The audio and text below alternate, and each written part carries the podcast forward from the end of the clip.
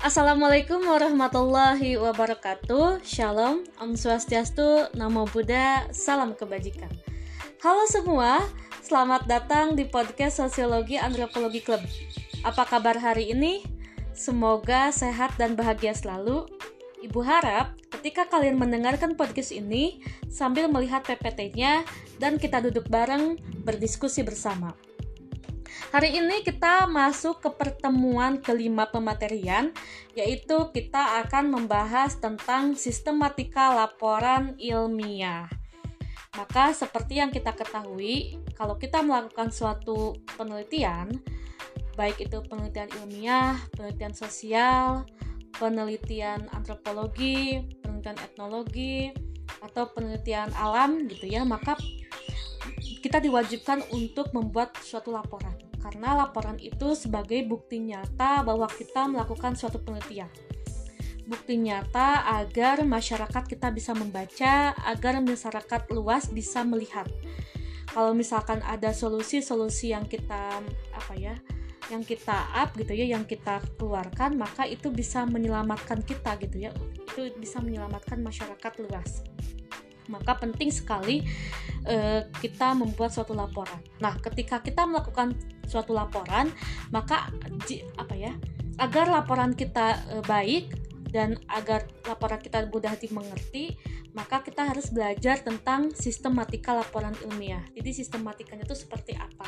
Apa saja yang harus e, ditulis di dalam suatu laporan atau apa saja yang harus dibuang dalam suatu laporan. Karena bagaimanapun juga yang namanya laporan ilmiah itu tidak semua hal harus ditulis. Jadi memang ada hal-hal yang memang e, itu tidak penting untuk masuk ke laporan ilmiah meskipun itu hasil dari sebuah penelitian kita. Makanya penting sekali memilih dan memilah. Oke, okay, uh, eh, slide pertama ini ada yang disebut sebagai relevansi dan fokus penelitian. Nah, relevansi ini, relevansi penelitian ini sebetulnya hal yang paling penting sebuah dalam sebuah laporan penelitian. Jadi ini sangat penting karena akan memudahkan kita peneliti untuk memilah memilih daya yang dikumpulkan dalam penelitian. Seperti yang sudah Ibu bilang bahwa dalam satu laporan penelitian itu tidak semua hal harus ditulis. Tidak semua hal harus ditulis. Hanya hal-hal yang sangat-sangat penting saja ditulis. Jadi yang hal-hal yang tidak berguna itu jangan dimasukin meskipun meskipun itu hal-hal yang tidak berguna itu meskipun uh, hasil dari uh, penelitian kita langsung gitu ya. Nah, apabila penelitian tidak fokus dalam, penam, dalam menampilkan data, maka laporan peneliti yang dihasilkan tidak akan relevan dengan rancangan penelitian. Maka betul sekali yang namanya kita melakukan suatu uh, proses penelitian, kita harus sistematis. Sistematis dari A sampai Z itu harus sesuai dengan uh, apa ya tahapan-tahapannya itu harus sesuai. Jangan sampai aclok-aclokan. Karena apa? Karena itu berkaitan dengan laporan penelitian dan berkaitan dengan laporan yang baik atau bagus. Kalau misalkan kita melakukan suatu penelitian dan tidak tidak memperlihatkan kaidah-kaidah ilmu kaidah-kaidah ilmu ilmiah kaidah-kaidah ilmiah maka uh, siapa apa namanya maka laporan penelitiannya itu tidak akan uh, baik maka hasilnya tidak akan bakal acak-acakan lah intinya mah tidak akan baik dan tidak akan sistematis maka penting sekali kita harus melakukan dari A sampai Z Oke, sebuah laporan penelitian harus memiliki topik yang jelas dengan perumusan masalah. Perumusan masalah yang jelas akan mengakibatkan terkumpulnya data yang lengkap dan mendalam, sehingga dapat mendukung kualitas sebuah laporan penelitian. Ada beberapa hal yang harus diperhitungkan dalam penulisan laporan ada yang pertama ada ketajaman analisis. Nah, ini penting sekali ketajaman analisis. Biasanya analisis ini ada di bab 1, ada di bab 4 dan juga di bab 5. Tetapi yang paling penting itu ada di bab 4. Kenapa ada di bab 4? Karena di, di, di bab 4 ini adalah analisisnya itu harus benar-benar dipahami karena kita menggabungkan antara hasil temuan dengan teori menggabungkan hasil temuan dengan teori. Kalau misalkan hasil temuan dan juga teorinya itu tidak sejalan, maka penelitian kita ada yang salah. Gitu ya, makanya penting sekali dalam sebuah penelitian itu atau dalam suatu proses eh, pelaporan itu ketajaman analisis kita harus paham. Yang kedua adalah ragam bahasa. Jadi kita harus menggunakan bahasa-bahasa yang baku. Namanya juga laporan ilmiah ya, jadi harus menggunakan e, bahasa yang baku dan bahasa yang mudah dimengerti oleh orang lain. Nah, yang ketiga adalah topik yang diajukan dalam penelitian. Maka penting sekali topiknya apa. Topik ini berkaitan dengan tema besar dan juga e, judul tema besar lalu ke judul dan juga ke alasan kenapa kita memilih penelitian tersebut. Nah, itu harus penting sekali. Nah, yang kedua adalah teknik penulisan laporan penelitian. Kalau ini lebih ke teori sih sebetulnya. Kalian mungkin sudah pernah apa ya belajar tentang laporan laporan gitu ya, penulisan laporan di pelajaran bahasa Indonesia karena ini berkaitan dengan alinea deskriptif, alinea deduktif dan juga alinea induktif. Ibu percaya bahwa kelas 11 bahasa pasti sudah mulai mengerti ya, maksudnya sudah mulai paham apa itu deskriptif, apa itu deduktif dan apa itu induktif. Induktif. Jadi ibu di sini hanya menjelaskan secara umum saja. Oke, yang pertama ada alinea deskriptif. Alinea deskriptif ini adalah alinea yang berisi pemaparan tentang suatu hal yang dibicarakan. Jadi ini hanya memaparkan apa yang tema yang kita ambil. Contoh misalkan kita mengambil tema tentang teknologi. Nah, otomatis isinya adalah Teknologi banyak digunakan dalam kehidupan manusia untuk meringankan beban kerja seperti penggunaan komputer, peralatan rumah tangga, perkantoran, dan sekolah. Jadi kalau misalkan aliena deskriptif ini lebih ke langsung menjelaskan uh, fungsi dari teknologi itu. Jadi langsung menjelaskan uh, apa ya? Ya, jadi langsung menjelaskan ke intinya, ke intinya tentang teknologi. Nah, sedangkan kalau misalkan alinea deduktif itu alinea yang berisi sebuah konsep dan penjelasan atau penjabaran konsep. Nah, penjelasan konsep ini merupakan landasan teori untuk memperkuat pernyataan yang dipaparkan pada awal alinea. Jadi kalau misalkan di awal aliennya itu kan kita hanya menjelaskan teknologi itu adalah bla bla bla bla bla. Nah, kalau misalkan di alinea deduktif, di alinea berikutnya, di paragraf berikutnya itu sudah menggabungkan antara pernyataan dengan teori. Teori. Jadi contohnya misalkan teknologi telah membawa pengaruh dalam hampir setiap segi kehidupan masyarakat penemuan teknologi menjadikan kehidupan masyarakat lebih sejahtera. Hampir semua pekerjaan bisa dilakukan dengan mudah dan efisien menggunakan teknologi. Di sini lebih jelas. Di sini lebih jelas e, menjelaskan tentang teknologi. Karena apa? Karena ini biasanya digabungkan dengan landasan teori dari baik dari para ahli maupun dari buku ataupun dari jurnal.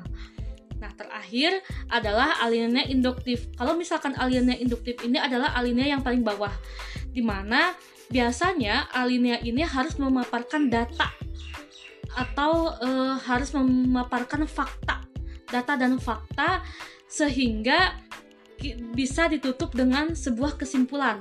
Jadi harus ada kesimpulan penelitian. Contoh kayak misalkan penggunaan barang-barang elektronik sudah diterapkan dalam setiap pekerjaan manusia. Sebelumnya, manusia harus bekerja keras untuk menyelesaikan pekerjaan.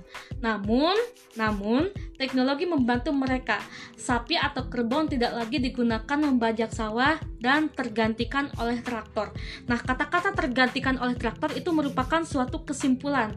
Suatu kesimpulan jadi ditutup dengan kesimpulan bahwa teknologi itu sekarang sudah menyisikan dan kerbau dan juga sudah digunakan oleh uh, semua petani dengan menggunakan dan atau dengan tergantikan oleh traktor. Jadi tergantikan oleh traktor itu adalah kata-kata kesimpulan yang menutup yang menutup uh, apa ya alinea atau paragraf tersebut.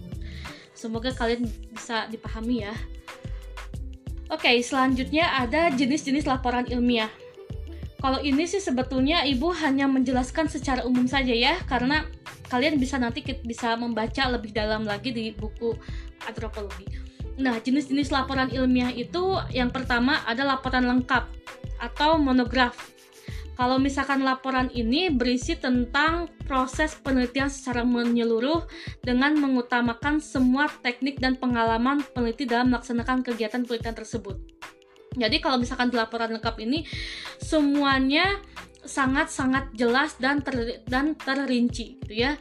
Sehingga apa? Sehingga masyarakat dapat memberikan makna kepada data, menentukan validasi serta menghayati penelitian gitu dan sebagainya.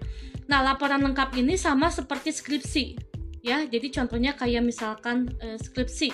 Skripsi masuk ke laporan lengkap. Kenapa laporan lengkap? Karena kita melakukan suatu penelitian yang memang benar-benar lengkap dari awal sampai Z gitu ya, dari awal sampai akhir. Dari mulai bab 1, bab 2, bab 3, bab 4, bab 5 dan juga e, kita melakukan suatu penelitian langsung gitu ya, langsung ke tempat penelitian. Jadi itu masuk ke laporan lengkap.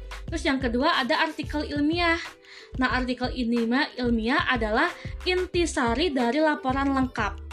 Intisari dari laporan lengkap. Jadi, penulisan laporan tersebut hanya bersifat lebih padat dan disesuaikan dengan jumlah halaman yang disediakan dalam jurnal-jurnal ilmiah. Jadi, kalau misalkan artikel ilmiah ini adalah intisari dari uh, skripsi.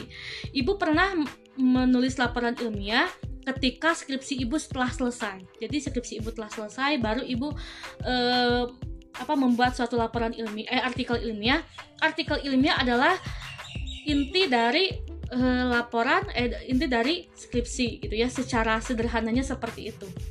Jadi intisari intinya seperti apa di laporan ilmiah ditulis. Jadi di, di artikel ilmiah itu hanya hanya apa ya? Hanya pendahuluan, lalu ke metode, lalu ke analisis dan juga langsung ke kesimpulan. Jadi hanya ada empat, empat kategori ya, hanya ada empat kategori atau hanya empat bab. Nah terus artikel ilmiah juga ada batasan-batasannya kayak misalkan kata-katanya jangan lebih dari berapa ribu kata gitu. Jadi hanya hanya hanya apa ya? Hanya inti poinnya saja gitu, hanya inti poinnya saja dari laporan lengkap. Nah, yang ketiga ada laporan ringkas. Laporan ringkas ini biasanya artikel yang memang eh, sebuah artikel yang memang diterbitkan atau apa ya atau studi-studi yang berkenan dengan kepentingan masyarakat sering ditulis kembali dalam bentuk yang mudah dimengerti dengan bahasan yang tidak terlalu yang tidak terlalu teknis gitu ya maka disebut sebagai laporan ringkas laporan ini diarahkan pada penemuan-penemuan utama saja tanpa memasukkan desain dan metode yang dipakai dalam melakukan penelitian. Kalau laporan ringkas ini biasanya kalian pernah nggak sih buat e, itu apa sih namanya tuh makalah? Nah itu masuk ke laporan ringkas.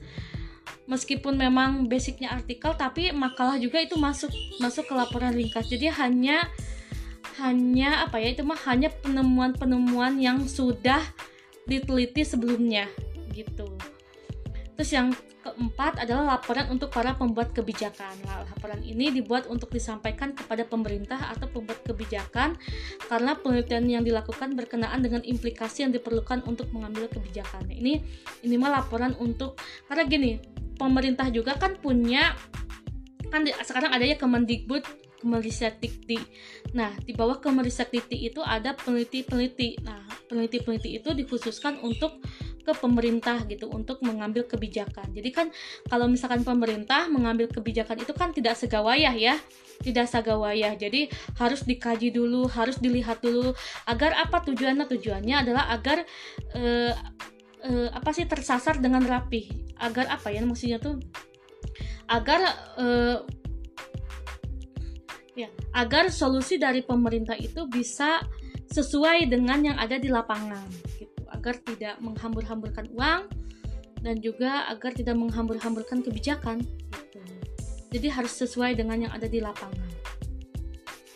Nah oke okay, kita akan masuk ke sistematika laporan penelitian. Ini ada beberapa poinnya sistematika laporan penelitian. Yang pertama ini sudah ibu jelaskan di awal judul Judul itu sangat penting ya, kata-kata dan memberikan indikasi tentang isi dari penelitian. Judul itu sangat penting. Biasanya sih kalau kalau ibu lebih enak kita mengambil tema dulu sih, tema tema secara garis besarnya apa, secara paling dalamnya apa. Terus yang kedua baru judul. Jadi kita harus ngambil judul. Terus yang kedua ada kata pengantar. Biasanya kata pengantar ini adalah pernyataan tentang tujuan penulisan laporan apa aja. Terus e, daftar isi itu penting sekali. Karena apa? Kalau kita misalkan ya kayak kita misalkan mem, mem, apa sih membuka buku halaman yang paling awal itu kita cari adalah daftar isi kan? Apa aja sih yang akan dibahas di buku ini? Nah sama seperti laporan. Daftar isi itu penting agar kita bisa mengetahui laporan apa aja sih yang dibahas di laporan tersebut. Hal-hal apa saja sih yang dibahas di laporan tersebut.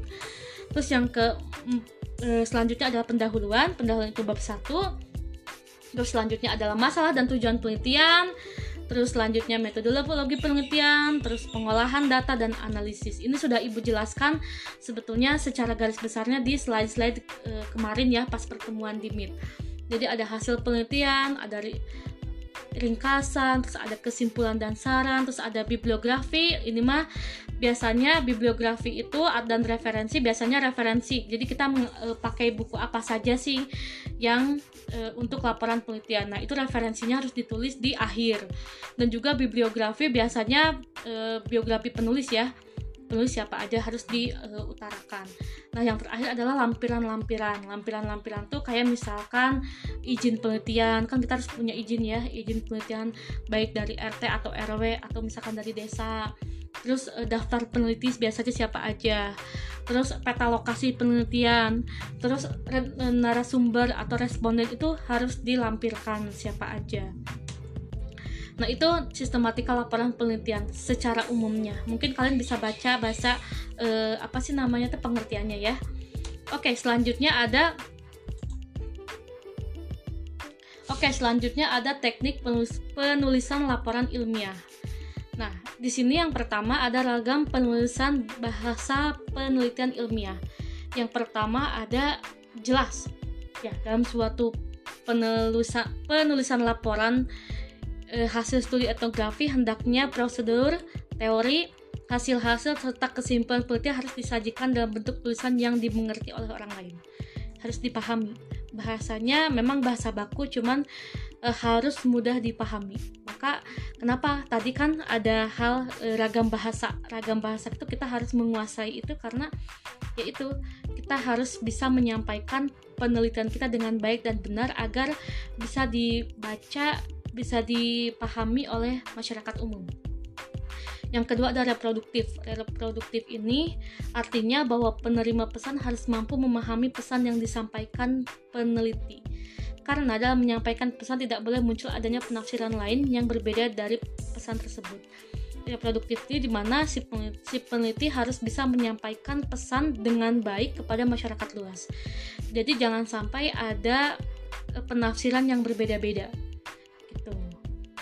kalau misalkan ada penafsiran yang berbeda-beda maka apa sih namanya tuh maka pesan yang disampaikan oleh peneliti itu tidak dipahami dengan baik atau bahasa penelitinya terlalu sulit untuk dipahami oleh orang banyak. Yang ketiga ada impersonal. Nah, penulisan laporan ini bersifat impersonal dengan menghindari pemakaian istilah kata-kata atau ganti perorangan yang bersifat subjektif seperti aku, dia dalam tulisan laporan penelitian. Makanya kenapa penelitian itu gak boleh menggunakan bahasa yang tidak baku kayak aku, kamu, dia. Jadi harus pakai bahasa misalkan kalau aku misalkan kita gak akan menjelaskan kita gitu ya, maka disebutnya peneliti atau penulis. Penulis melaporkan penelitian ini berkaitan dengan apa-apa-apa-apa kalau misalkan peneliti memberikan kesimpulan bahwa efektivitas pembelajaran bla bla bla bla. Jadi kalau misalkan itu adalah itu kita menjelaskan tentang aku tentang tentang perorangan maka harus diganti dengan peneliti atau penulis. Jadi jangan jangan jangan pakai aku, kamu, dia gitu ya. Terus yang ke keempat adalah penggunaan tata bahasa yang baik dan benar. Ini harus sesuai dengan ejaan bahasa Indonesia yang disempurnakan atau EYD yang baik dan benar. Ya. Nah, selanjutnya adalah jenis-jenis teknik notasi ilmiah. Yang pertama ada penulisan kutipan ilmiah. Nah, kutipan ilmiah ini kan dibagi menjadi dua, ada kutipan langsung, ada kutipan yang tidak langsung. Kalau misalkan kutipan langsung itu ada pernyataan yang ditulis dalam karya ilmiah tanpa mengubah susunan kalimat aslinya. Sedangkan kalau misalkan kutipan tidak langsung adalah pernyataan yang ditulis dalam karya ilmiah dengan menggunakan susunan kalimat yang berbeda dengan susunan kalimat pernyataan yang asli. Jadi kalau misalkan uh, kutipan langsung, misalkan menurut Medina Siti Fatimah, sosiologi itu adalah ilmu tentang pertemanan, baik pertemanan di masyarakat, di lingkungan maupun pertemanan individu. Contoh, itu kutipan langsung. Kalau misalkan kutipan tidak langsung, itu biasanya e, sosiologi adalah ilmu yang mempelajari tentang ilmu pertemanan. Ilmu pertemanan ini ada di masyarakat, di lingkungan sekitar dan lain sebagainya. Nah, itu adalah e, dalam kurung Medina Siti Fatimah. Nah, itu adalah kutip e, ada perbedaan kan antara pernyataan pertama dengan pernyataan kedua. Nah, mis kalau misalkan kutipan tidak langsung, ada kata-kata yang memang diganti. Kan ada kata-kata yang memang diganti. Nah, itu disebut sebagai kutipan tidak langsung meskipun kita ngambilnya dari sumber yang sama. Sumber yang sama misalkan Medina gitu ya. Nah, itu mudah-mudahan bisa dipahami meskipun Ibu tidak menjelaskan secara langsung ya. Nah, itulah itu yang membedakan kutipan langsung dan kutipan tidak langsung. Nah, yang kedua adalah penulisan daftar pustaka penulisan daftar pustaka ini sangat penting karena kan kita mengambil kutipan dari orang lain, kita mengambil teori dari orang lain. Agar kita tidak plagiat, maka penulisan daftar pustaka, penulisan para ahli itu harus ditulis dengan baik. Nah, ini sudah ada sih di bawah ya contohnya, bisa kalian baca dan bisa kalian pahami. Ibu pahamlah kelas 11, bahasa pasti sudah mengerti tentang penulisan-penulisan ilmiah seperti ini. Karena tidak beda jauh tidak beda jauh lah dengan e, laporan penelitian yang lainnya. Terima kasih sudah mendengarkan. Jika ada yang jika masih kurang memahami ya bisa ditanyakan lah bisa ditanyakan di grup atau bisa ditanyakan di Q&A sosiologi antropologi tetapi kalau misalkan penjelasan ibu masih kurang maksimal bisa dibaca di buku antropologi kelas 11 terima kasih sampai jumpa minggu depan. Wassalamualaikum warahmatullahi wabarakatuh